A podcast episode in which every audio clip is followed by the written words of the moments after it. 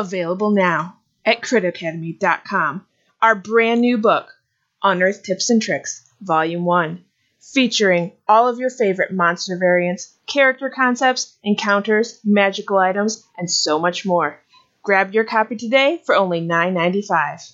Keep your blades sharp and spells prepared, heroes.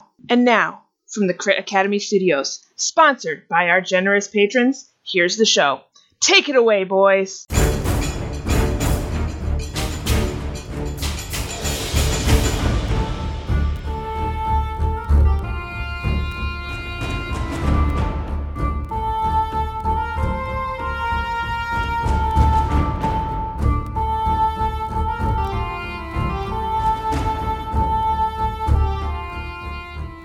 Welcome, heroes, to the Crit Academy. I am your host, Justin. I'm your co-host Brandon. I'm your co-host Dan.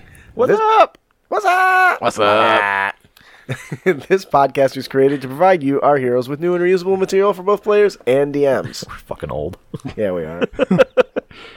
We're only in our thirties. Go. That's old. We hope to inspire you with creative content that you can bring with you on your next adventure. A show may not be suitable for young children, but neither is a D&D games. This episode is brought to you by Jeff Stevens. The Fruit of Evil. A halfling girl battling a rare disease that no magic can cure. A fruit which has the power to heal and the power to corrupt, now guarded by mad siblings. A journey through a hostile forest, a trap tower, and a dungeon to retrieve the fruit to heal the young girl. Will your heroes be triumphant, or will they perish while attempting to retrieve the mysterious fruit? Head on over to critacademy.com slash jeff-stevens to get your copy today. If you're looking for some good adventures, there's a link in the show notes. You can help support our show by supporting Jeff for a couple bucks a month. Uh, well, a couple bucks for his adventures. They're really good. They're Check good. them out. check it out. Check it out. Check it out. Check it out. Check it out. So thank you for joining us today here at Crit Academy Studios, where everything's made up and your roles don't matter. Yep, that's right. Your roles are like a lawless land. So anarchy. You got to give it some emotion. What kind of emotion do I do with that? It's lawless land. I mean, what that that means? Virgins dying left and right, homes getting pillaged and robbed. So, so in other words, post-apocalyptic or western. Both. I was thinking Western. Anywho, um, oh my god, I want to play that so bad. red, red, red. Red, Red Dead. Dead Redemption 2. Yeah. Did you I've- see the I've guy that got banned? all these Yeah. videos. He got banned because he like beat a nun, dragged her by horseback, and then threw her to a crocodile, and then beat her head in. I thought it was a. Uh, I thought it was a women's suffrage woman. It, well, yeah, it was a woman uh, fighting. It, well, she looked like a nun, but she uh, she was fighting for like women's rights and some shit. I don't know, Yeah. but it was horrible. I felt bad just watching. I was like, no wonder they banned his ass. Well, b- But it's part of the game. yeah, but the guy's like, I didn't kill her because she was women's su- suffrage. She was annoying. I walked into town, and then she was like screeching, and then she would talk over the guy I'm trying to talk to. I got sick of it, so I killed her.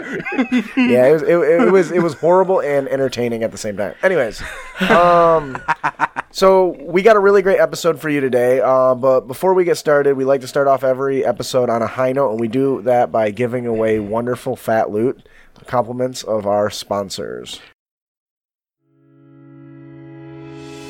Each episode, we will draw one lucky subscriber's name, and they will win the five-star rated adventure, Banquet of the Damned, Compliments of Goblin Stone. Goblin Stone is a community project for D&D fans based out of the UK. They aim to be a place where you can team up with professionals to turn your ideas into high-quality products and give every fan a chance to get published. Be sure to head over to www.goblinstone.com or you can check out our fellowship link on our website www.critacademy.com. Ian, who's our winner today? Faye Rick at iCloud.com.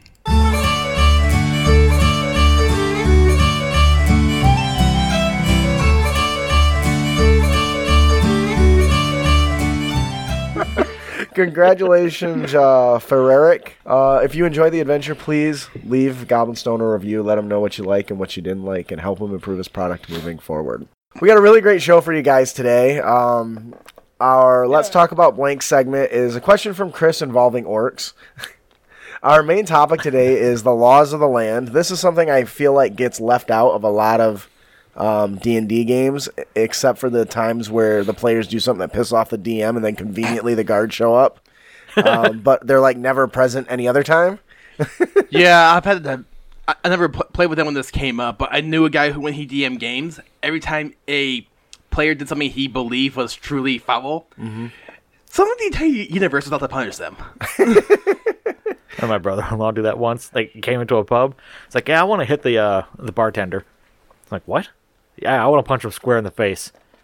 Like, uh, what's your passive? Oh, it's this. There's four really, really big guards standing outside. I'll still let you if you want to. And you hit the bartender. People like the bartender. Yeah, it's a good source of information.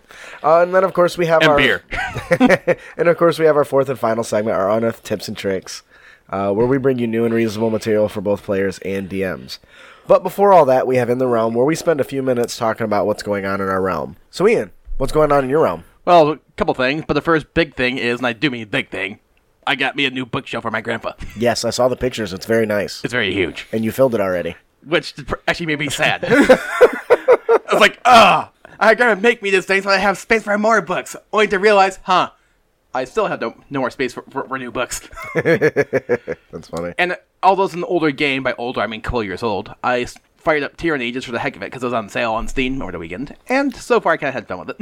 Yeah, I uh, I think I messaged you. I really I've been looking at a good old like Baldur's Gate style game, and Eternity, uh, Pillars of Eternity jumped out at me, and then so did uh, Tyranny. Well, both Pillars of Eternity and Tyranny are both made by, by Obsidian, and I Oh, and I know know that. Paradox also published uh, Tyranny. Oh, okay. But the general premise of it is okay, you're basically working for the Empire from Star Wars, and you're basically a middleman in the bureaucracy.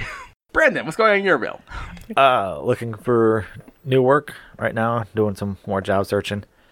Uh, talked to the wife and decided that at some point, sometime soon, I'm going to be going back to Mott to become a sign language interpreter. Fascinating. That's dope. Yeah, it's going to be fun. Can you interpret this? Uh, fuck you. What do you know? That's exactly what that means. Yeah, I was high interpreter. Fucking bitch. I thought that meant. I thought that means we dare you, Frenchmen, to cut off our middle fingers, for we are longbowmen of England. okay. That's my favorite Never story. heard of that. That actually is what that means. What that originally You've meant. never heard of that? No. Time out. okay, you don't know the origin of the middle finger. Uh, it's between my index. Not and where it's at, you Oh, fucktard. It's the one in the middle of the, The. Battle of Agincourt during the 100 Years' War between England and France. Before there was a large battle, there was heavy cavalry and a lot of Frenchmen on one side of the field, and English longbowmen, pretty much the only unit they had over there, on the other side of the field. The Frenchmen would flip them off, saying that they would cut their middle finger off when they get to them for the survivors, because that's what they needed for their profession. At the time, if you didn't have a profession, you were pretty much worthless, right? Okay? I thought it was the Englishmen that flipped flip, flip out the Frenchmen because there was a messenger saying, "When we win, we'll cut off your middle fingers." Oh yeah, come and get it. Vice versa. Yeah. But uh, that night it had rained, yep. and when the French went to go attack, Because heavy armor. the heavy cavalry and all the heavy armor, they got stuck in the mud, and all the English bowmen picked them off. Oh no. And all the guys that actually managed to get away, they started flipping them off as they ran off. oh, cool. And that's where it came from. Yep. I Come just and get got a history lesson. Thank So you what's for the going, history on, what's going on in your realm? Uh, I've been spending uh, a lot of time uh, playtesting uh, Spellbreak. Now, because it's under NDA, I can't say a whole lot about it. Nope. But you've seen a lot of the footage of I the. am amazed how locked down that thing is too. Oh, it, it, it really is. Um, it's a if you don't know, it's a battle royale game similar to like Fortnite or PUBG, but the difference is is you're casting spells via like gauntlets that you can choose and combining them with different effects. Like for instance, the wind gauntlet, one of its abilities creates a wind tornado. If I then have a fire gauntlet and throw a fireball into it, it becomes like a flaming exploding tornado, which is pretty dope. You're wizards. Yes, it's basically a wizard's battle, um, It- and it it's looks very like so much fast paced, um, and very strategy oriented. Even to the point that I won without actually killing anybody. It was pretty glorious. Okay. But uh, so I'm really enjoying that, and I'm looking forward to doing that. I've been doing some recording and footage and everything. Can't share it with anybody, but um, I'm gonna probably release some stuff when the NDA lifts. Lifts, so keep an eye out for that. So that'll do it for in the realm, Brandon. If they'd like to visit other realms, how can they do that? You can visit our website at critacademy.com where we have a link to audible.com where you can get a 30 day free trial and a free book. Yeah. Actually, in the realm, I'm surprised neither one of us mentioned the D and D game last Friday. Oh, I didn't have enough time. Can't Fair talk enough. about everything. Um, We had a great D and D session where Dipstick here took a bad guy and just threw and gra- had was gra- the the bad guy was grappled to him, so he just ran into with it on him. This little tiny doll was like on your back, right? Basically, evil Chucky doll. Yeah, and then he just jumped into a, a, a corrosive ooze to kill it. I'm just like, fuck. What am I supposed to do with that? like a tiny creature inside of a giant creature. It t- she couldn't get out. It was terrible. I was like, wait a second. I'm being gra- I'm being grappled by this thing, and like, where yes, she's on me, but I can still move. Yep, and she'll move where I move. Yep, I dive into the ooze that we're fighting. Yeah, it was it was it was terrible. I think, That's smart. and the ooze actually did more damage to what the one I'm pretty the- yeah. I'm pretty sure that I had a what the fuck um, on my face when he said he was going to do that. I was like, I didn't even know what to do. So You did. It was. I, I rolled with it, and it, it worked out pretty cool. it did work out pretty good. So moving on to our next segment, we have our Crit Nation. Uh, let's talk. We have our Let's Talk About Blank segment. Our question today comes from Christopher B. In your in your game, do orcs always fight to the death, or when faced with overwhelming odds slash possible defeat, will they retreat to fight another day? I think most monsters in general that you fight in most games, the DM by default has them fight, fight to the death. But I don't think there's any reason for them to fight to the death if the DM really wants them to. Uh, You know, like be smart. What would you do? I could definitely see how like uh some some some orcs. I can definitely see how some tribes, some warrior classes would have a mindset of fight to the death, no retreat. But I could definitely see some like you know what? Maybe a tactical retreat, or so we can fight another day. I will kill you tomorrow. What do you think, Brandon? I think it could go well with uh, what was that chain of command? Like the lower the the chain is, like all the grunts and such, the more likely they are to back off. because they're not stupid. That's what I would think. Rather less stupid. And you know what? I think that's the way some people think. I'm actually of the other mind that if the players engaged in the uh, a small um, scouting part or a small party with that has a chain of command, I feel like if the leader died, they would run. And I've had I've had them do all the things we've discussed, right? Right. I've had them stay and fight to the death. I've had them run when the uh, the, uh, the the captain run while his minions take the brunt of the assault. And I've had and, and more recently, I'm more of the mind that if the captain goes down before the minions, the minions will often run away. And actually, I can say if they if they withdraw, this could create potential roleplay opportunities as well. Oh yeah. You want to elaborate? Like some orcs will retreat, but one of them turns around. You have not seen the last of me, Dennis. I, I, I saw Dennis coming somewhere. He's gonna be mentioned. and you might see them again. Remember me? What- hey, you're that guy whose butt we kicked that one time. no, know what I mean? Yes, I got you. You can call me Dennis the Menace. Um. So It's like yeah, a joke, and I'm stuck into it. Yeah, yeah, yeah, you nailed it. Um, so I think it really just depends on the type. And there's another way you could take this too. Different orcs have different clans, and because those the clans clans that have different cultures, right? And you could have a non-violent set of orcs that they're not trying to fight to kill or or or fight to the death themselves. They're just trying to uh, um, distract you or or just trying to keep themselves from dying. And um, so it really comes down to you as a DM. I think any one of these are a valid choice for orcs. Yep. Um, unless you're follow- like you're they're they're heavy into following Gruumsh, then they're probably gonna fight to the death.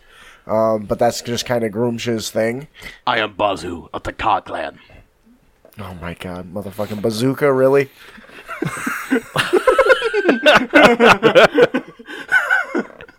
God damn it. I'm gonna steal that one of these days. Um, yeah, so Chris, those are kind of our feelings on it. Um, you really can do this any way you want. We all three have different opinions on how it should be handled, And they're all Um, legit. And they're all legit. So run it how you think is best. Uh, when in doubt, just overrun the players till they're all dead, and wave after wave after wave. Or, when in doubt, throw a huge curveball at the players and, and dumbfound them. How would they do that? I don't know. Depends Oh. on the circumstances. That's a good point. Like I would, I just envision them throwing rocks at like an arc angle, like a curveball. Uh, all right, that'll do it for our Let's Talk About Blank segment. I hope we answered your question today. If we didn't, please uh, contact us and let us know and all that jazz. Now moving on to the meat and potatoes of the show, our main topic. Our topic is the laws of the land. Um, if you don't know, Dragon Heist is one of the most recent releases from Wizards of the Coast Yarp. and it comes with a very interesting uh, segment in the book. Um, all about punishments and crimes and, and or punishments that fit the crimes. Um, which is something that I feel like, and this might just be my games, is missing in a lot of cases. Yep. Um, I don't know if you guys agree with that. I think that's actually true for a lot of games. Because let's fa- face it, the uh, how's that one meme go? The four classes that, that every D and D party is actually four murder hobos. That Yes, that's actually a class now, by the way. I don't- You can find it on DM's Guild. Um, so yeah, I, I was really excited to see this in the uh, Dragon Heist magazine. Uh, there's a link on our website uh, under books and in our show notes. You can pick up uh, the Dragon Heist uh, book through our affiliate link. It's currently on sale as the as of the recording uh, here uh, on the 11th of November. Um, I don't know how long that'll last, but uh, definitely click the link and check it out. We'll get a little uh, affiliate kickback for that. Um, so, uh, punishment for a crime can include many different things, um, and it's really just based on the nature of the crime. Wouldn't you agree? yeah, Yeah. ideally. Um, you know, and also depends on you know who you are and if you've got a previous record, right? sure. So all that stuff kind of comes into play, but they basically have uh, a set uh, a set number of categories that kind of everything falls under. Um, the first one being death and exile, right? That's kind of the most extreme of the of the the the the punishments. Would you agree? That sentence is death by exile. to a desert. There's flogging. What is- Flogging. what is flogging? Cat of nine tails whip. Oh, like cracking the whip on people. Yep. It's pretty severe. It, Yep. It's Pretty nasty. It sounds there- like. there's a whip and there's a flog. And an nene. Well, my. a flog is a. I don't give a flog. I don't give a flog. it, it, it's a whip with many whips on it, and on these whips are usually hooks, certain pieces Oh, of metal, shit. and they hit Or you. broken that- glass or clay. That's harsh. Yeah. Mm. If you want a good rendition of what that looks like, go watch Passion of the Christ. Go. Yes, I've seen that, and it was terrifying. Yes, Yep. that, that's what flogging is. Uh, so it, it, it also notes that I think they, you know, you can get flogging, but there's different number of strokes depending on the severity, right? Yep. Which And- makes it that much worse. And the Romans had down to a science to the point where, okay, if we flog somebody this many times, it'll probably kill them. Yeah. Am I wrong? No. And we also have hard labor. And I think we all know what hard labor means, where for a period of days, months, years, depending on, on the crime, Yeah. So what kind of hard labor would they have in in, in Forgotten Realms? breaking apart the stones in the quarry. Oh, that's a good one. That's exhausting work. Yep. Getting whipped by a like a uh, a taskmaster. Break that stone apart. Okay. now put it back together. But I'm not a wizard. Of course, the most common thing I think we have run into is imprisonment in the dungeon. Um, generally, depending on the severity of the crime, determines the length of time that you are imprisoned. Um, and I think I've only played this out a few times, but in the times that I have, it's became uh, a thing where the guards often beat the players, or Yep. they mistreat them, they don't feed them, or something along something that can really tax the players physically and mentally. and something you might want to take into account too, though, is like, okay, imprisoning your your martial classes, fine, that's fairly straightforward. But what about magic users, especially high level magic users? Well, in a place like uh, in this book, take place it takes place in Waterdeep. You know, you you assume that they've got magical mantle uh, uh, manacles that will you know Right. dampen magic. They've got wards to prevent people from getting in and out with like teleportation. So I assume in a place like Waterdeep, they've got all that. Uh, someplace like you know. Hillbilly Bob's village probably doesn't have that sort of stuff, right? Okay, we're gonna keep you keep you gagged, and we're gonna have you wear these special manacles that are actually in the shape of gauntlets, but you can't move the fingers, so you can't use them. That so mad crap. Oh, nice. I like that. Um, they're, they're they're too small. Crap. and uh, another popular one is finding people. Yeah, that's you know a lot of things that comes up in fifth edition is my players have all this money and they don't know what to do with it. I How know what to do with it. I was gonna say how many things are they doing that are within the law, right? How much you know stuff like I mean if they you find them enough, well you drawing your weapon in public, boy, that'll be fifty gold pieces. And suddenly, that paladin in the party who was really annoying, suddenly seems really smart. I warned you! I warned you! You break the law, you're gonna be punished! Shut up, paladin. but I'm right, shut up! That's funny. Alright. And, uh, And in the same vein of fines, you also have paying for damages. Like you injure somebody, you, you pay for the treatment. You break some property, you fix it, or you pay for it to be repaired. Yeah, and this this this can also kind of come in tandem with you know imprisonment and hard labor as well. Yep. Right, which is kind of uh, fits in line with that. The last thing is an edict, uh, basically forbidding the the suspect from using specific actions or doing something very particular, um, and a violation of that can result in any of the number of the previous things, a fine, an imprisonment, or you know even Yeah. hard labor. Which once again, that's something I've never used. Yeah. Actually, I, I, I of find ironic that you just, you just were mentioned because, as we established before, I was playing Tyranny, mm-hmm. and you, you're basically, in the, especially in the opening sequence, playing as essentially the mouthpiece of the Emperor for this region. And he basically, basically, they're trying to con- conquer, reconquer this region because they're in rebellion. But the two main armies he had were, were scoring around and not getting the job done. So they send you to whip everybody into shape. Right. But, he also pa- but the Emperor also passed a magical edict which sealed the area. Emperor edict was, if you guys don't conquer this land within eight days, we're blowing the entire freaking thing up, no matter who's in it, including you. That's like that sounds like a Saiyan thing. Like guess Saiyans would do that, right? Maybe that's just me. Um, So, so there's some hardcore edicts right there. yeah. Um, so um, these are these are really powerful tools as a DM, in my opinion. Yep. Um, things you can leverage and use when you do get the quote unquote murder hobos, right? People who are pushing their weight around in villages and are just starting shit all the time, threatening to punch the noble in the face. You know, there are crimes and punishments that they would have to deal with. It's not so simple as I'm an adventurer, I can do whatever the hell I want. What the part of this edict is you get hit, hit with a, a magical brand that actually magically, magically keeps you out of the city.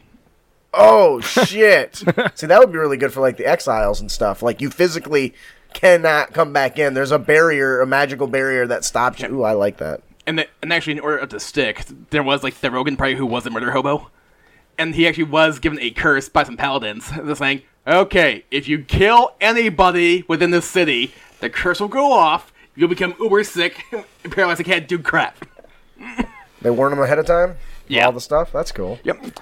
So when they, which actually kind of backfired in a way because the, the city ended up be, being undergoing a huge siege by some enemies. He's like, I can't kill anyone because of this stupid curse. But then he accidentally tripped, fell outside of the, the, the walls, landed in the middle of the enemy. He's like, Yes, I can kill stuff now. That's funny. um, so in the Dragon Heist book, they uh they actually break the crimes down into categories. Uh, four different categories, if I'm not mistaken. You have crimes against lords, officials, and nobles, right? Yep. You have crimes against the city, yep. And there's some interesting stuff I want to talk about there. Uh, you have crimes against the gods, which is pretty fantastic, and then you have crimes against citizens. So at first I didn't really understand the difference between crimes against the city and citizens, but they actually Did break it do. down. They do break it down pretty good. Um, so we're probably not going to go into in depth in all of these. Um, we're going to touch on a few that are interesting and that makes sense, and some of these these some of these fit to all categories. I Oh, know, yeah. like uh, the most common one or, that I think affects all categories is using magic to influence a lord or official without consent. How much do you think something like that would cost without looking at your notes? A lot. Because, well, a lot's relative depending on. Uh, Well, a how- thousand gold pieces. That's a lot. For a little parts, like, a thousand gold pieces. Hello, characters. Only a thousand? Okay. Right. And you know that that might come with the ri- uh, come with uh, the the the risk versus reward. That'll keep low level players from trying to do that shit. But you're right, it ain't gonna stop higher level players. Actually, I think Could be a deterrent, though. Norway, for example, I believe when they hand out parking tickets, they actually bill you in accordance to what your income level is. Oh, that's pretty dope. So, like, if you're like uh, basically, America did that, it'd be a much better place. right? Like, um, like if your average Joe did, you're like, okay, you're fined fifty bucks for this speeding ticket. If you're a multi-billionaire, you're like, okay, you're being fined one hundred thousand dollars for this ticket. Yeah, because I can just see a mil- millionaire be like making it fucking rain. Yeah, here I'll just pay you in advance, and I'm just gonna drive my Lambo at 100 miles an hour.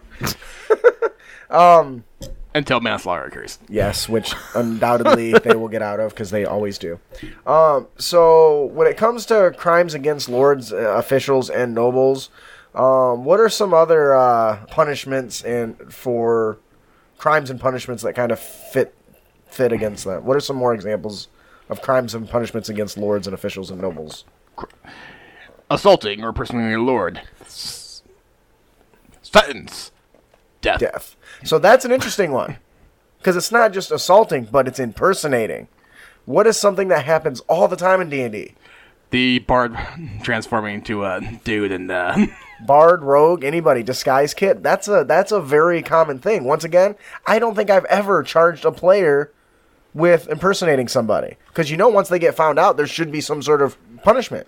I I've ne- I've I don't think I've ever done anything with that. Have you guys been in a game where you've tried to do something like that, or somebody has, and it got jinked over by the DM? Be like, uh, yeah, you've been uh, found guilty of impersonating a noble. I've impersonated being a noble, but not a specific noble. Yeah. Well, the fact that this is a death punishment is huge. But, but I get it at the same time too. In Yeah. this society, if I remember that, that one game, wh- why am I not on the list? I am invited to this party. Why am I not on the list? I am a noble from this area. Well, if you're that big of a dick about it, he has to be a noble. That's kind of the reaction of the guy at the Right, right. yeah, so this this really caught me off guard because once again, this is something that happens in my games all the times. But I've never had a guard say, "Oh, you were you were impersonating noble uh, Joffrey. Time to take you to the chopping block. Arrest this man." So now that person, especially at level 1, level 2, level 3, they are boned. And uh, then you have the debate in the party: Do we rescue him? Do we let him die? Because he did kind of sort of break the law, but at the same time, we gotta need that guy for that one mission. And see, so and that becomes um but we do that, then, then we're breaking the law. Therefore, and I think that that could be something that could be rough on the players because if they don't have a physical, a, a big attachment to that person, like, oh, we'll go find somebody else. Yeah, like, because it may not be worth it for them trying to, you know, skirt the or, or trick the guards or bribe the guards because there's a lot of risk involved. Although that, that, that could open up some potential uh, roleplay opportunity too. Oh, for sure. Well, in the sense of, I can see someone going, you know, I do need some work done, and you're about to be executed. So maybe if you do it this favor for me, I might stay your execution. Just saying. So that leads into a small side quest, which Yeah. then could get you in more trouble, right? yep. And Speaking of assault, assaulting or impersonating, it's also officials and nobles, which is uh, a lighter punishment, but still. We got anywhere from uh, uh, flogging to imprisonment up to a 10 day. For what? That this is the assaulting or impersonating of an official or a noble. Oh, okay. Yeah, I We, put it down. yeah, we, Yep. And a fine of up to 500 gold pieces. Now, I- how long is a 10 day? I forget that. A a week. week, One week. ten days. That's why it's called a ten day. We have an intergalactic week to respond. How the hell long is that? Um, so the other uh, thing that would come against a cri- cri- uh, that comes to mind when I think lords, officials, and nobles is blackmailing.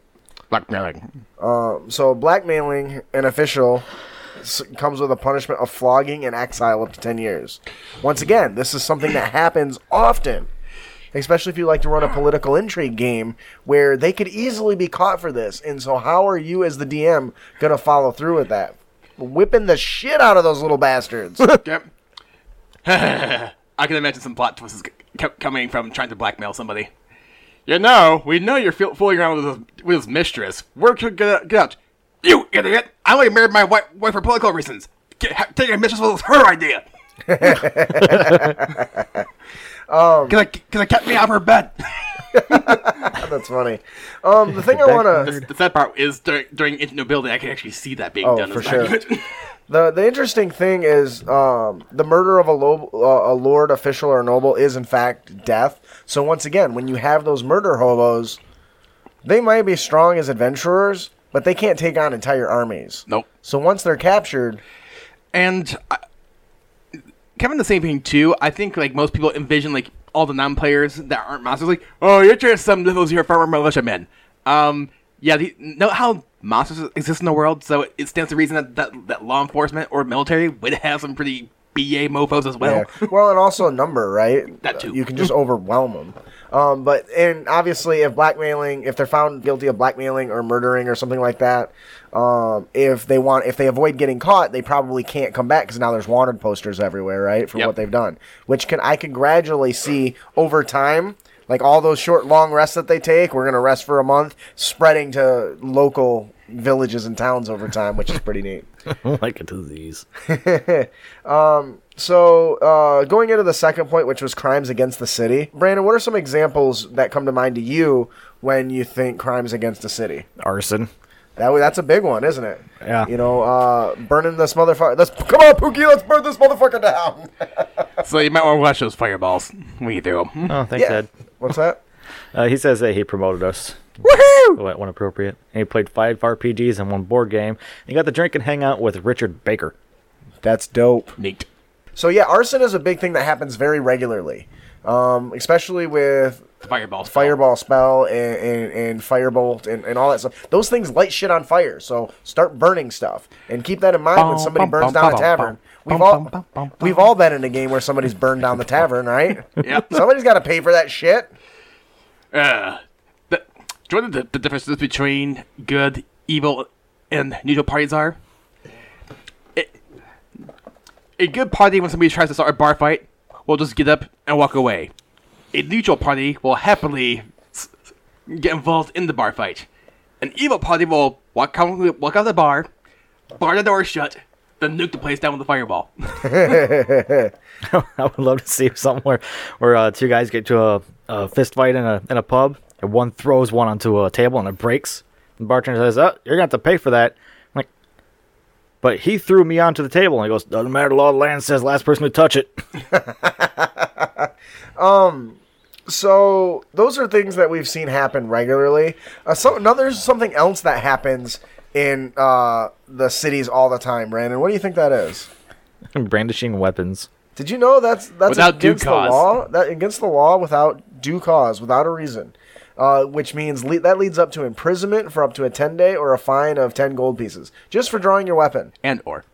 and or drawing. Oh yeah, okay, I apologize. And or uh, a fine, um, just for drawing your weapon, which is something he- once again adventurers do all the time. So why are we as DMs not enforcing that? Is it because it's such a little thing, or does it not add value, or does it add value? I think to a degree, it also might d- depend on where you are. Well, this is a, a crimes against the city, so I would assume Right. you're in a city. I just meant generally speaking. Oh, yeah, like out in the middle. I mean, yeah, I suppose some people might be lighter on it than than hmm. others, but especially with all the alcohol that goes around, I can definitely see why this would be a law. Oh, great! Now I'm picturing some uber legalistic city that has multiple guilds and everything must be filed through paperwork first before you actually do it. Oh, you you wish to adventure? Well, did you f- first get a, a membership and license from the Adventurers Guild? What? You you must go to the Adventurers Guild. You must submit a request to get a license filled out in triplicate. What? oh, Fucking bureaucracy. You mentioned the arson. We didn't actually talk about some of the punishments that come with that. Depending on how severe it is, it could be death. It could be labor up to one year and fines or damages up to two uh, to cover the costs plus two thousand gold pieces. That's huge. How much damage did you do? Yeah, one thousand gold. Can I just give you five thousand just to make this go away? Uh, I think that would fall under bribing, right? Would that fall under bribing? Bribery. Yeah. just like just make this disappear. No, no, no. I mean, just pay you more money up front so the uh, those who are who you consider are duly compensated Ah, okay. extra. I gotcha. Not trying to bribe the official. Ah, gotcha, I, I just meant, gotcha. like, uh, can I just pay w- way more than what you're asking for just to not deal with this? So they, they get down to some pretty good uh, pretty good points. Um, forging of an official document is punishment by flogging or exile, uh, up to ten summers, which is insane. Um, once again, that's something that has happened numerous times in my games, and I've never thought, oh, they got caught. Well, shit, there should be a severe punishment for that. No, it's just like this is a fake. Get out of here, fool. You know what I mean? I never thought to you're arrested. Um, so as a DM, this one little section in this book has really given me a lot to think about. Um, they even go down to fucking littering. Like it's two gold pieces and an edict. No littering no more, right? Yeah. They're doing it to begin with. I've never really thought about the players littering. Like, I mean, has that ever been a thing? Look, man, there's no toilet. They have to go, and there's an alley right there. I mean, does corpses count as littering? Because I guess that's I- about it. I think it counts as murder. Yeah. Um, so this was uh, there's one other thing uh, that really stands out about this that I think has a very interesting um, punishment, and that's the poisoning of the city, poisoning of a city well. Yeah, I can see how that could get some pretty harsh punishment there because people re- rely on this thing to survive. What do you think it is? Death. It, it absolutely is death. So once again, that's a to me that is a, a, a powerful tool um, because I can see an entire uh, um, an entire uh, noble uh, espionage thing going on, where one house is indicated in the poisoning of this well when in fact it was somebody else, and now the heroes have to kind of figure something out like that out. So th- these are also really good tools for uh, you know plot points and and story elements. Um, and so kind of moving on from that, there's there's a lot more options than we're discussing. We're just talking about Oh, some of the more interesting ones. Um, the third point they have is crimes against gods. Crimes against the church, crimes against religion, and note how it is very well established in the lore of D and D that the gods totally exist. Oh yeah, for sure. um, I think I've asked this probably on the show before. One of the one of the the crimes against the gods is tomb robbing. Is that not literally by definition the very thing that adventurers do? Well, well, if you're raiding dungeons, that, that's definitely an option sometimes. Yeah. Hmm? It, it's tomb raiding, robbing, right? I mean, Grave at what- robbing. What, what tomb robbing, grave robbing, whatever. I'm Yep. assu- assuming they're the same. Yeah. Um, at what point is it no longer tomb robbing and it's just adventuring for archeo- being an archaeologist? no, in seriousness, like who draws that line? They're like, oh, this shit is only sixty days old. That is definitely. Tomb grave robbing. I was gonna say archaeology, but you know. I mean, who draws that line? Does it have to be like a thousand years old before it's okay? That's all right. He went and robbed that guy who died long ago. Nobody cares. Also, might be depending on how good of a lawyer you have. I suppose. um, but it actually, the um, the price isn't actually that bad. Imprisonment for up to ten day and damages covering the cost of repairs and five hundred gold plus five hundred gold pieces. If you send it to a museum, it's archaeology. If you take it for yourself, it's grave robbing. Maybe that's the difference. um, what are some other crimes against the gods? Uh, Disorderly conduct within the, the temple. oh shit, that's a whole that's an everyday occurrence for adventurers, isn't it? Bust in there, assuming that the father leading the temple is a bad guy. Yep. Pretty common, right? Starting fires, burning manuscripts and shit. Oh, we also have uh, Hell, if you walk into a church and pelvic thrust towards a nun, you're probably gonna get punished for it. I'm pretty sure that falls under public blasphemy, doesn't it? probably. Uh, against a god or a church is an edict. That is not at all how blasphemy is spelled. Hey, shut up. Blufferny. Blufferny. Buffoonery? That's a class you take to learn how to how to bluff. Shut up. so blasphemy. Um, that's only an edict, though. But I can easily see a fine being tossed into that as well. And it wouldn't be a fine; it would be a generous donation to the church. Here is my tin bucket fillet, bitch. Um. So there's some really good stuff on there. Of course- copper. Assaulting a, a, a priest or a lay worshiper leads to imprisonment or uh, damages uh, up to 500 uh, gold pieces. Um, and then really the the the last one of interest is crimes against the citizens. Now we had crimes against the cities already. Now we got crimes against the citizens. Against the common folk. So, what do you think the most common one we've seen as D and D players is? Assault. Yes, very much. Assaulting a citizen. Uh, its punishments include things like uh, imprisonment up to a 10 day, a flogging, and damages up to a thousand gold pieces. A thousand gold pieces for kicking that farmer in the nuts for being a dick. like that just that just blows my mind. You assault. You assaulted did th- that that waiter. Look, I told him the soup tasted bad, so I dumped salt on his head. Assault. That's terrible. That's a good dad joke. I like that. Um, so this because this the da- its damages up to a thousand gold pieces and flogging. That to me shows that even the weakest of the uh, citizens has a lot of power over the heroes. Yep. At level one, heroes are gonna are gonna push their weight around all the time. Level two, level three, thousand gold is a hef- hefty price. If you can't pay it, you end up in prison.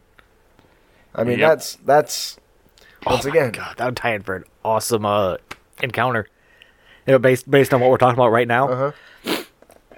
all of the adventurers are sleeping, and a citizen, or farmer, uh, mar- market person, whatever, comes up, takes some of his goods, and puts it in their bags, and the next day claims that they stole his shit so he can get gold from it. Shit. That is that is baller. I like that. So it's like, I, oh, Oh oh, my god, that would be a real dick thing to when do. you said uh, citizens Well, have the- just as much power over the uh, adventurers as other everyone else, I'm like, what Well- kind of power would they have? Oh my god, that would be bad. well, if the place were addicted to the farmer, I can see him. He's not get revenge. just open your bag. Whose shit is this? Uh, what are some other uh, crimes against citizens? By damaging property or livestock. That's another one. Uh, what is that? What is the cost of something like that? D- uh, co- covering the cost of damages, repairs, or replacement up to 500 gold pieces. So this is something that they focus on livestock here, and I think Yep. that's interesting. Yep. Because livestock is the life of a farmer. Oh, yeah. Mm-hmm. And if you just go around willy nilly, oh man, I only need three experience to level up. Fucking, I'm gonna stab that boar in that guy's property. I remember there was one GURPS game that where has actually happened in one part of of a games. adventure one time was a farmer's flock of sheep got stolen. And I can't remember this completely right, but we, we tracked down some, some goblin tracks to a tower. And one player player apparently decided to go, you know what? All those goblins are up at the top of the tower. I'm going to take care, care of this now. He conjured up a massive fireball spell, threw it up in the air, came down, hit the top of the tower, and basically torched all the, the goblins. Like, okay, we now have a safe entrance. They, they scaled the tower so they could work right from the top down. Uh-huh. But when they got there, they saw a a uh, flock of torched sheep, and it happened to like goblins. The fireball comes and hits the top of the tower, and you hear Yeah. And there's like one. That's a weird sound for a goblin. And there's like a one. I was going. Uh, he was like shell shocked. like um, I think we may have screwed this one up.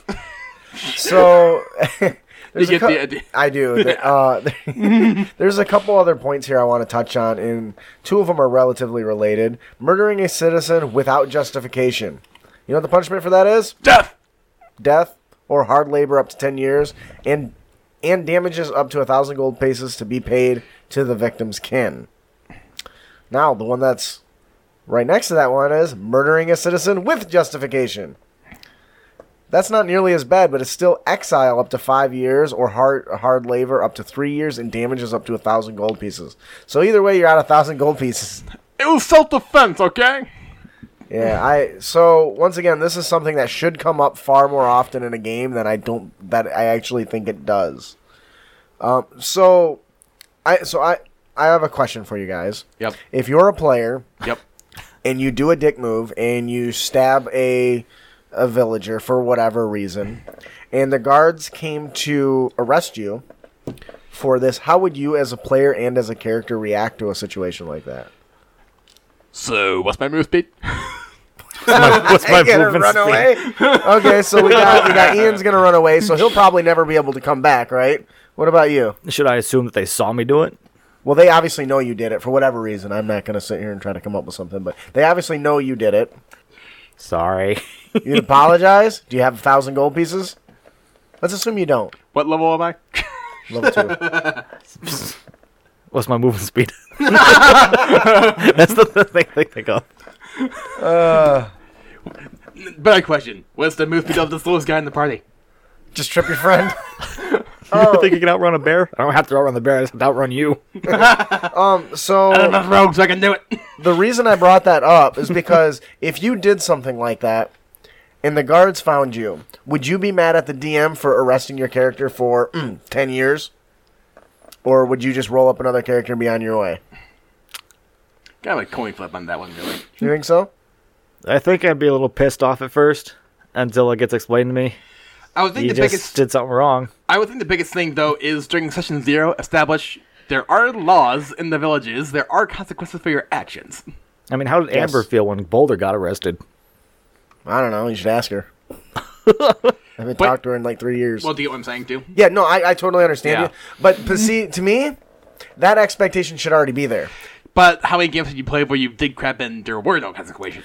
See, That that quite a few. But that that argument by that argument, I would say that well, every adventure, er, every encounter I run is different from the previous. So Sure, but there's an come act. Yeah, I, I understand, but I think that um, I also think that as a player, and maybe the DM does need to say that is there are consequences for your actions. There are laws, and you're expected to abide by them. And that's not me trying to control you. That's what makes the world alive, right? Mm-hmm. Because everybody's got to uh, abide by that. If you see a, guy, a group of soldiers grabbing a, a, a a thief and dragging him over to the chopping block and lopping off a hand, Mm-hmm. I think you'll be uh, the player themselves would think a little more cautiously about stealing something from a cart. You know what I mean? You know, I think it'd be hilarious. Oh, It's, uh, great. You got a DM running a, a campaign, and they get a hold of this book. Yeah. Well, that's how I met my wife.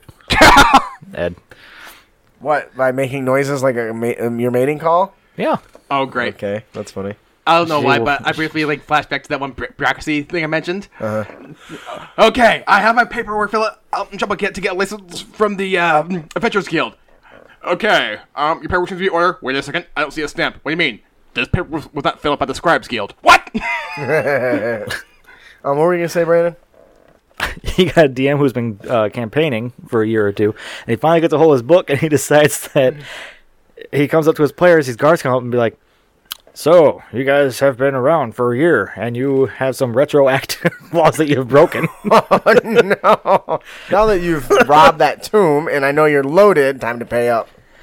so you got grave robbing, you stabbed, you stabbed 14 citizens. Oh my god! How awesome would that be as a, a player?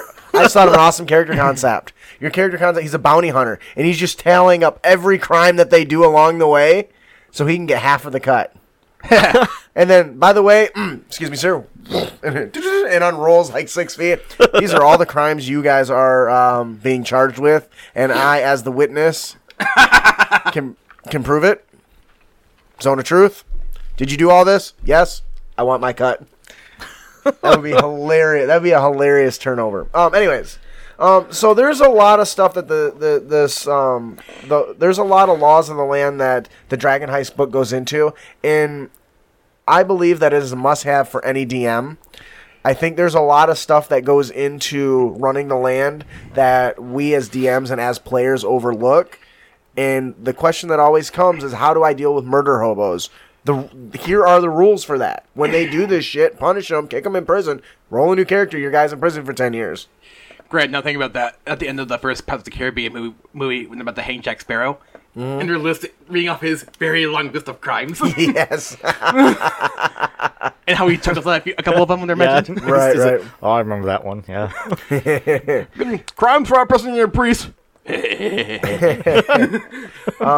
so I can't recommend this supplement, uh, this book enough. Uh, the is amazing. Um, we have a, a link at our website at critacademy.com, um, or you can find a link to the book in our show notes. Like I said earlier, uh, it will be through our Amazon affiliate link, and then it is on sale as of this recording. So Nice. definitely uh, check that out. I am from the Adventurers Union. You just can't charge me. What? So that'll do it for our main topic today: the laws of the land, right from Dragon's Heist. Isn't a guild basically a union? Yes, Okay. yes. I never made that connection before just until just now. oh God. Um, there's one other thing I wanted to touch on: flogging. Flogging. How would you make flogging in a game with HP seem serious? Ooh. Give them exhaustion. Nailed it. That's exactly where I was going. I think exhaustion is a great mechanic for that because it's not something you can recover from easily. I would say if you're gonna flog them within an inch of their life, They'll have five of of exhaustion when they're done. yeah, and so they're out of their for their flogging, they're out of play for a while. For, for almost a week. Yeah, so you can, while everyone else is venturing, you can roll up another character and they can temporarily fill in with a, a hired hitman or something, you know. Um, so that's a good way to deal with those murder hobos and stuff like that. So um, I think that's awesome. Uh, before we move on to uh, our fourth and final segment, we want to take a minute to uh, let you guys know that we have a Patreon. Patreon is a membership platform that allows creators to build relationship with their most loyal fans, known as patrons.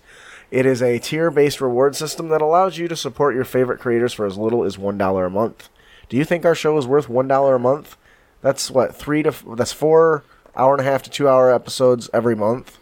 Um, that's a lot of content. There's a lot of work. I know it doesn't seem like it, but there's a lot of work that goes into all this stuff. I buy that for a dollar. Um, so if you think our show's worth at least a buck, um, please help us out there, or p- pick up one of the higher tiers. You can also pick a T-shirt up from our swag section. They're nice t-shirts. Yeah.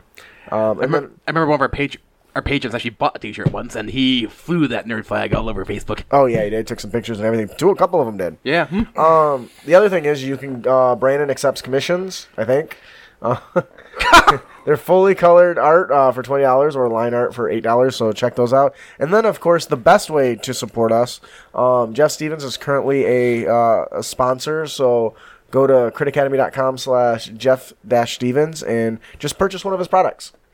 That helps. Before we move, uh, before we uh, move on, we have one more gift to give away. Compliments of Loresmith.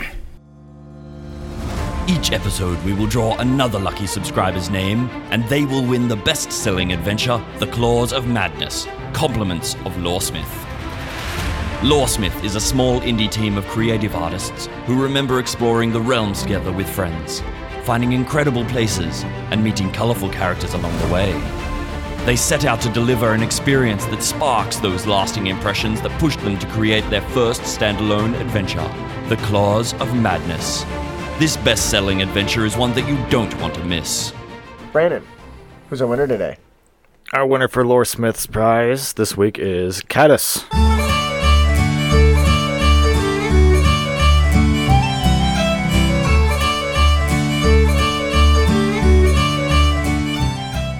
Congratulations, Cadis. Um, we hope you enjoy the adventure. If you did, please leave Loresmith a review and let him know what you like and what you didn't like. Fuck your D20.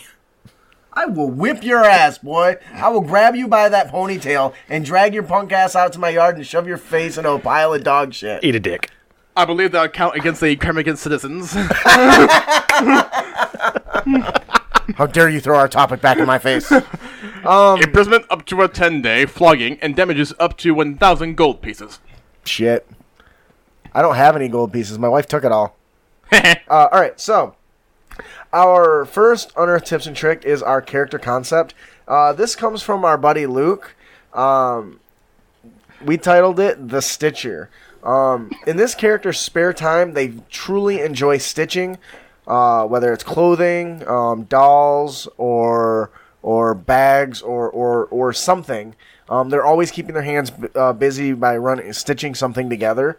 Um, when uh, to the point that it's almost an OCD condition when he's not stabbing something or um, pretty much when he's just not stabbing something, he's stitching something together. Maybe he's maybe he's got a cloak on his back that's like a half-made blanket that he's just stitching as he's walking around.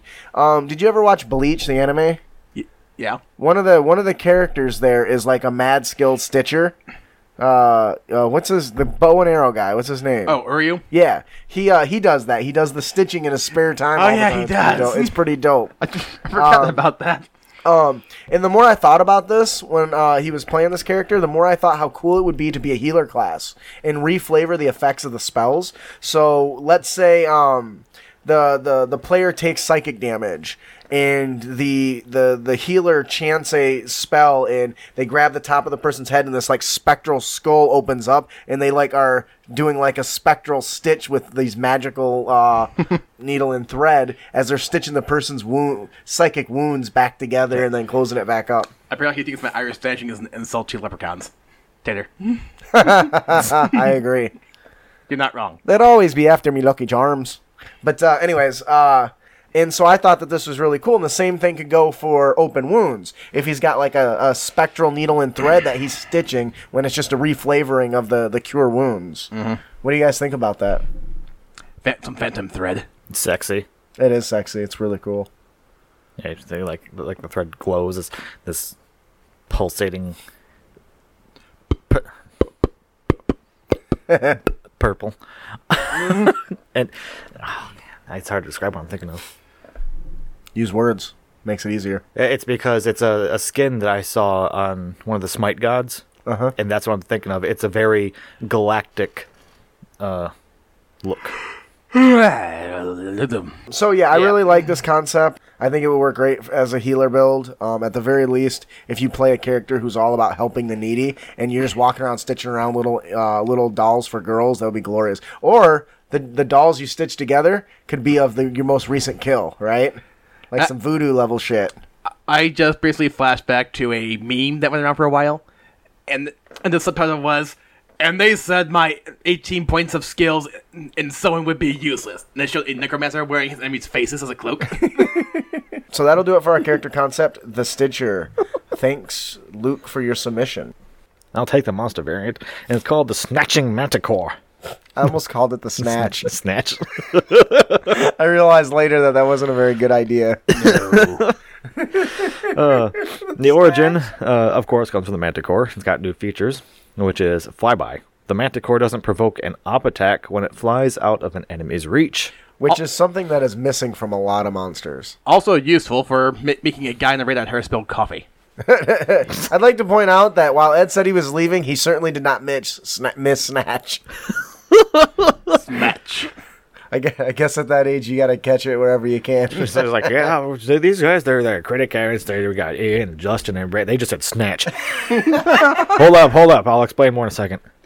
no, they're just fucking off now. Okay, so. All right, uh, so yeah, uh, another uh, thing we got here for uh, the snatching, the snatch, the snatching manticore. We got swoop. If the manticore flies at least 30 feet and hits a medium or smaller creature with its claws attack, the target is grappled. Yoink. escape DC is 13.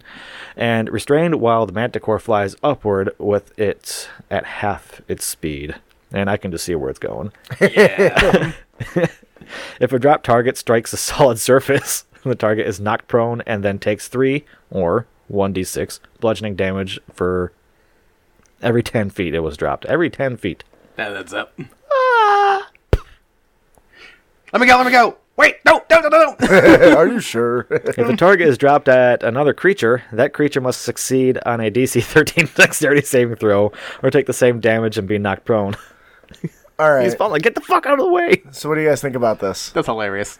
I mean, every monster movie I've ever seen with a flying creature, they swoop down, they grab people, and then they they fling them into Just throw other 'em. enemies or into walls. And this is a good way to kind of get that feeling across without really making the uh, and make the make the to get that feeling across and make the combat far more dynamic. Because no longer is it just fighting them on the ground or it from a distance and shoot it with a bow. It's gonna swoop in, fucking grab your ass, and fly off with you. He says, I would not touch that snatch.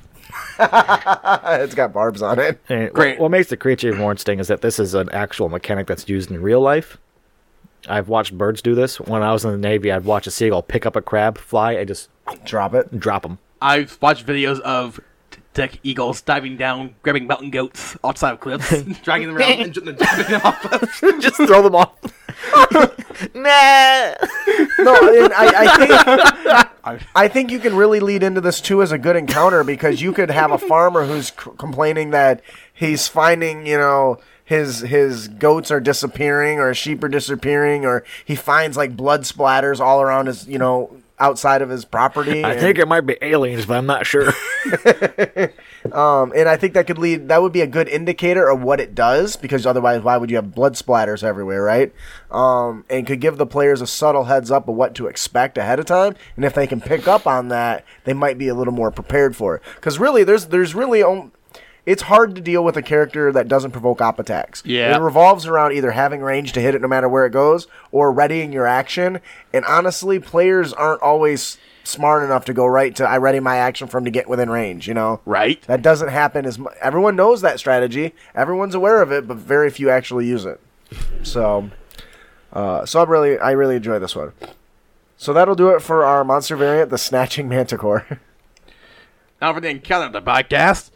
This land is my land. and it's made for you and me. From California to the New York Islands.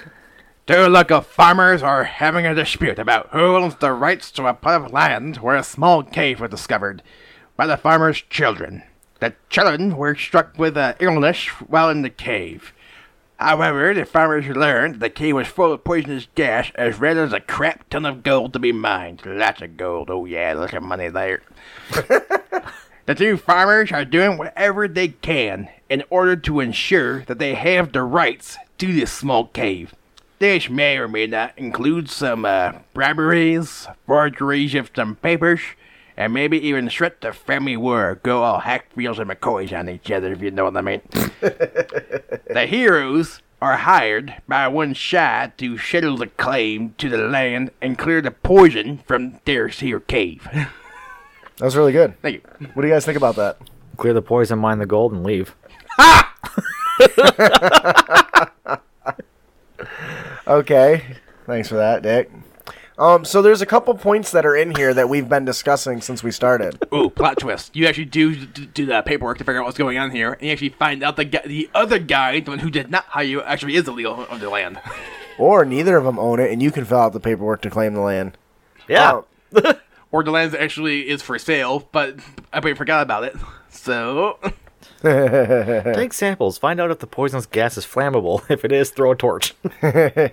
Um, but all in seriousness, um, Blammo. this this sort of encounter revolves of a little more subtle tactics. It's not necessarily a monster that needs to be countered. Um, there needs to be a cure that needs to be identified. You need to figure out what the source is. Maybe it is a monster, maybe it's not. But more importantly, figuring out who actually owns the property, and that comes in the form of paperwork and and and money changing hands. Oh crap! Do you know what this means? We gotta go into that town with all the guilds. gotta do all that paperwork. First, we gotta, get to, first we gotta get to the to the scribes guild to fill out all the paperwork, so we can then go to the town hall, so we can then pay the clerk to, to look at the paperwork. Who then must go through all the. Th- Then go to the archivist. Oh man, that's one big headache. This will take forever. this is like, uh, we'll just go take this hunt over here to hunt this monster down. There's nothing, nothing worse than putting something like a real life DMV into the game of D&D. Did you see that picture of this one guy in the DMV who actually cosplayed as a sloth for Halloween? Yes, I was laughing my head off. I've not seen that. But that sounds awesome. He, he he plays as uh, Zootopia's uh, Uh, Flash. Flash. Yeah.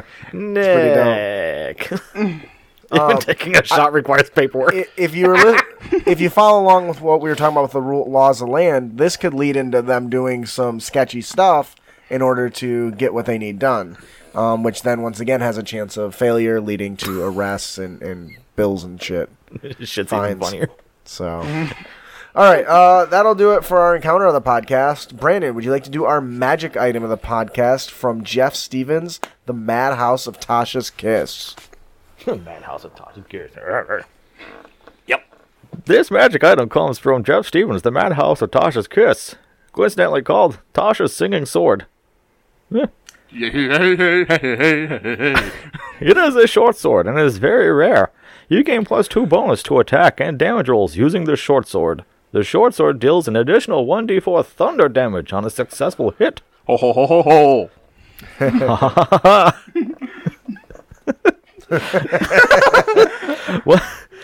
while in the possession of a creature, the sword hums a melody the creature finds soothing or inspiring. Only the creature in possession of the weapon can hear the music.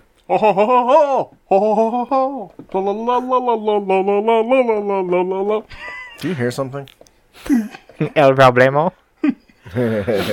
when used in combat, the sword sings loudly, breaking out into a massive chorus of multiple voices.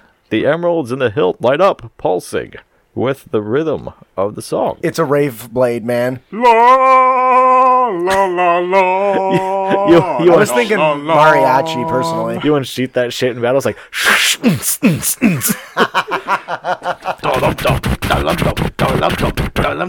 The system is down. The system is down.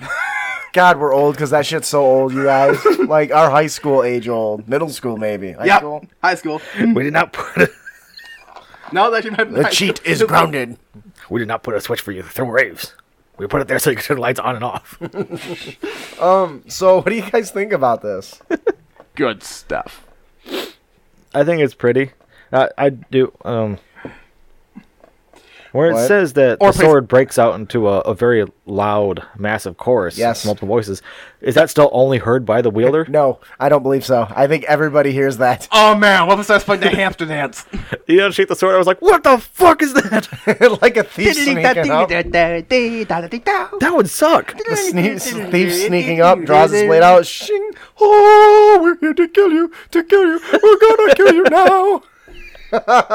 You can't stop him. He's, He's the juggernaut. oh my god. Hey Jeff, I love this weapon. I think this is dope. Um, and I can't wait to use it in my games. The sword thing sings your theme song as you enter combat. Oh my God, the Juggernaut! I knew that was you. I should have worn my white pants. Oh god. I'm gonna rip you in half now. That's something the juggernaut would say. Anyways, um, Jeff Stevens, thank you very much for this. If you guys not checked out the Madhouse of Tasha's Kiss, you need to. Um, you can find a link at critacademy.com slash Jeff dash Stevens. Um, he's got many cool toys inside this adventure, and the story is just awesome. Uh, that'll do it for our uh, magic item. Our Dungeon Master tip of the podcast comes from Twitter at Pink Dice GM. In recent games, I require players to write five rumors related to the character's reputation. Two good, two bad, one false. I later pass these out to the other players as things their PCs would have overheard, and it spawns great early roleplay. I think that's awesome. It's actually hilarious. I heard this Well- guy had sex with a goat. Well, what's interesting is Really? Because I heard he effed up a he goat. just looks, he just looks like that's a false statement. Or, like always looking back and forth. true.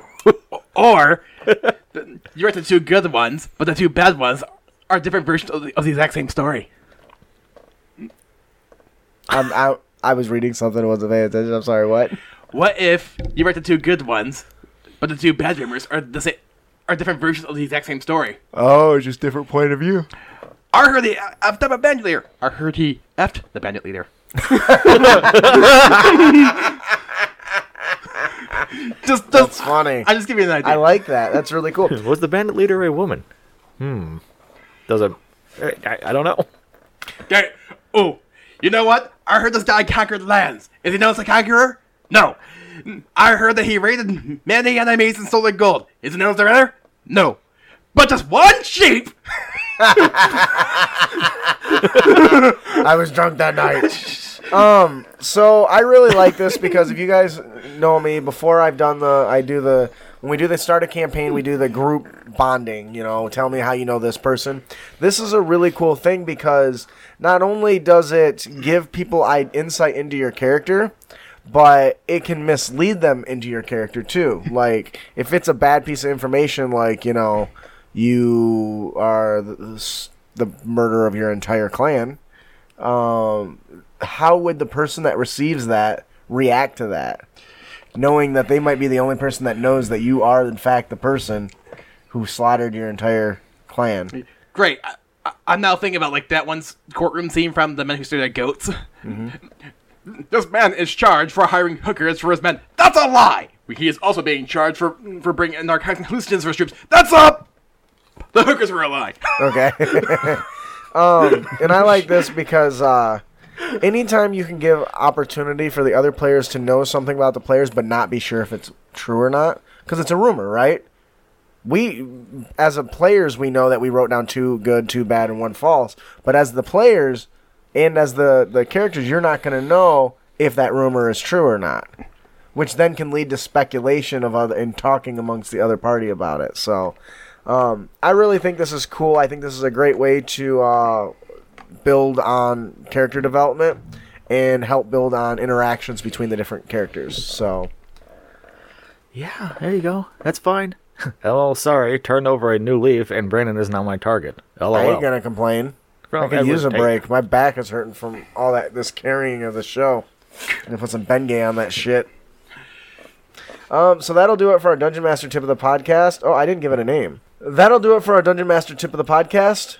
The Rumor Mill from at Pink Dice GM. Thank you for that. That was really good. He says that was new target and he goes straight back to you. He spells Bengay as KY. That's funny. I really like that stuff. It works well. Yeah. Bengay, not well, and KY, but they have different uses when I'm rubbing them on. Yeah, I remember hearing about one time though, where one game once mixed up the icy hot. Oh my god, that's a nightmare. How's it feel? Oh, it's hot. I'm hot. I'm hot. Oh my god, it's on fire! it burns so much.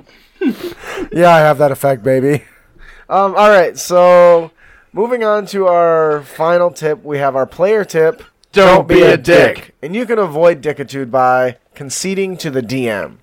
It's okay to disagree with your DM, to a point. When the DM makes a ruling and you're not happy with it, make your point, but try not to get angry or upset or or or, or you know heated during it. In most cases, the DMs are flexible enough that they will come to some sort of agreement. But it's important to understand that D and D five E is very abstract by its very nature, Yep. especially compared to previous editions. Thus, a debate can arise much more frequently than some in previous editions. Um, and you know, as we know, not everyone's vision of what's going on, especially when you're doing theater of the mind, is always a hundred percent match, which can create kind of a little bit of variation in what we expect. Um, and because of that, it's easy to say, "Well, I thought this," or "I did this," or "I did this because I thought this," and and lead to an argument or have a rules interpretation issue.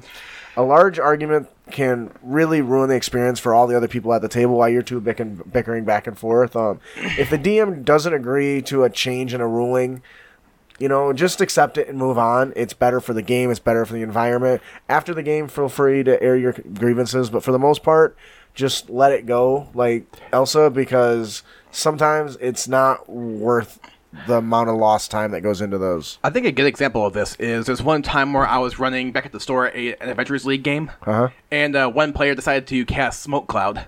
I'm like, okay, and I drew it on the map as a square. And He's like, wait a second, the rule set is a radius this big. Yeah, and it should be a circle. Well, we're playing on a grid map, so it's a square. and he got all bent out of shape about it. Yeah, he did. See, that's that's the sort of shit. Just like set it and forget it, man. Like the oven, Okay, dude. and if you actually look at Xanathar's guide, it would actually back me up on that. Oh, does it? Yeah, because I don't think they draw circles. No, no, and I, I remember like a few times too where people tried to make circles, but I'm like, isn't that with like a you know like a grid you, you can buy mm-hmm. to shape stuff out? I'm like, yeah, but did you buy that for Pathfinder? Yeah, so you shouldn't be using that then. But why not? Because Pathfinder double counts every other diagonal, so that's going to change how you measure it out. Yeah, see, that's why I don't bother with that shit no more. Because that's just con- too confusing. It, it's a fucking radius, man. It's a circle. I don't care that, and that's and on a square grid, it's gonna make a square. yeah, and that that's why I just avoid the grid altogether now. Now, granted, now granted, a lot of that for me. No circles. now, granted, for me, though, a lot of that comes from the fact that I played Fourth Edition, where they drew everything in squares. Yeah, but you get the point. yeah. Uh, what do you think about this tip, Brandon?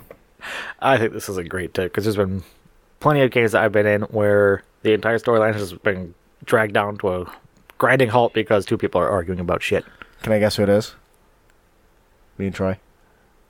Yeah, that's, that's one, but Yep. Although uh, uh, uh, another example too, though, is there was one point where I was playing Starfinder at Dragon Con, and I knew on my next turn I was planning on throwing a grenade, which people don't use too often sometimes, just because you have to cost money, pay money for each one, Right.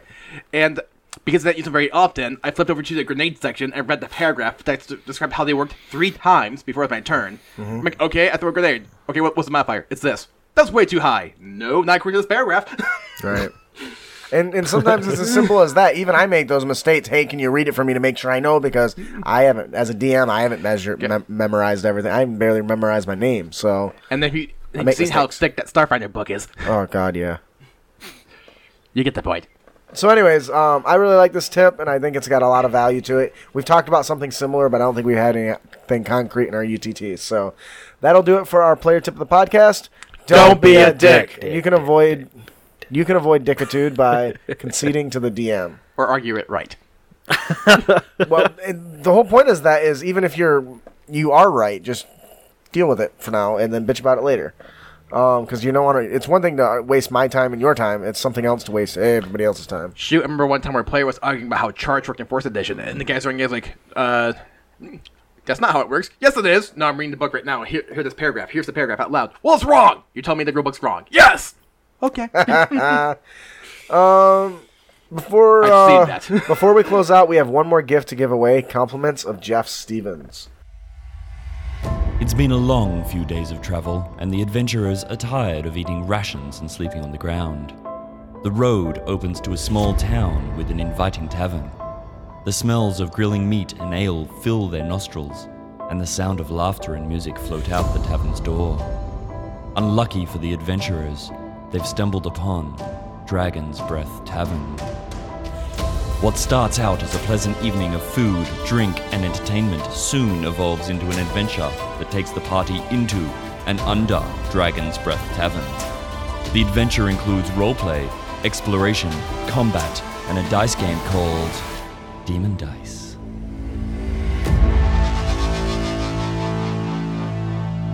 Ian, who's our winner today? Yeah. Aim Bracy.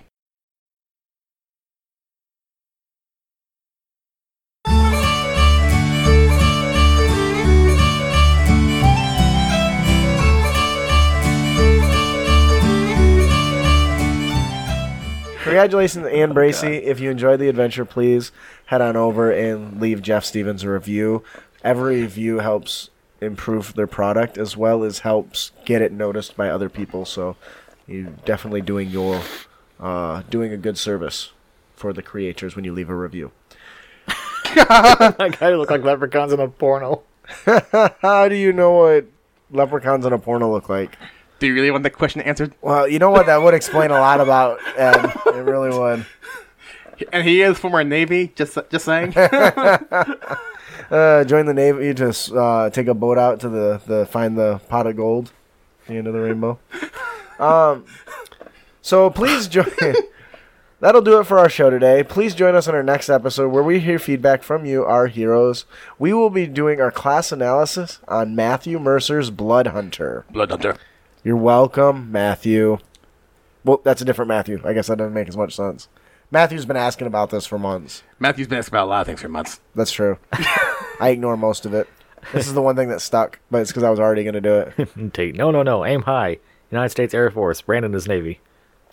All right, so um, so join us for uh, that. I'm really excited to go through this. I'm a fan of Critical Role. I say that even though I'm only like 30 episodes into the whole series, which is just crazy long. But uh, That's why I never actually got into it. yeah, it's long. Because each episode is two hours long. There's a crap ton of episodes. I'm sorry. What? I have not gotten to the show because it's so freaking long. Each episode is at least a few hours, and just They're like they're like four hour long episodes. It's crazy. Like I, I rest my it ta- case. takes me like a month to get through one. Uh, anyways, uh, you you you are arguing my point for me. Yeah, I know. That's what I'm saying. I was like, you, it's way worse than that. If you have any feedback, on our tips and tricks, or topics you'd like us to discuss, please send them to us. You can email them to us at critacademy at gmail.com, or you can f- find us on Twitter and Facebook at Crit Academy. Ow. We hope you. we hope you've enjoyed your experience here at the Crit Academy. If you did, you can help others find the show by leaving a hopefully five star review on iTunes or platform of your choice, or just send us a message telling us how much you enjoy the show. I got one of those recently, and it was awesome. Did you feel warm and fuzzy inside? I did, and my genitals tickled a little bit. It was fantastic. So that that one viewer and his mother should be happy about that then. yeah, that review still makes me laugh my head off. also, be sure to give us a like and a share. Make sure to subscribe to our show at critacademy.com so we can help you on your future adventures as well as a chance to win cool prizes each and every week. You will also find links to our fellowship members there as well, and we have lots of very nice fellowship members, the best. We, they're the most tremendous. they're the bigliest, the bestest around. Uh, we only have the best uh, fellowship members. Uh, nobody has better fellowship members than us. Um, Gina. um, definitely check them out. Uh, if you haven't listened to uh, D&D Character Lab, uh, Garen and Dan do amazing work. They make characters every single week and argue the Validian game. And Jeff and Gabe do an awesome show where they answer your questions to help bring you the best tabletop experience possible. That made me think of the meme online where like, you came up with a great character idea. Realize that you're always going to be the, the DM. Kill my players with the character. Also, I'm going to add this part. If you enjoy our honor tips and tricks, our book now is available as of this recording. You can go to our website and click the link there to find our honor tips and tricks, or you can go and search it on DM's Guild. Uh, I am your host, Justin. I'm your co-host Brandon. I'm your co-host Ian. Thanks for listening. Keep your blade sharp and spells prepared, heroes.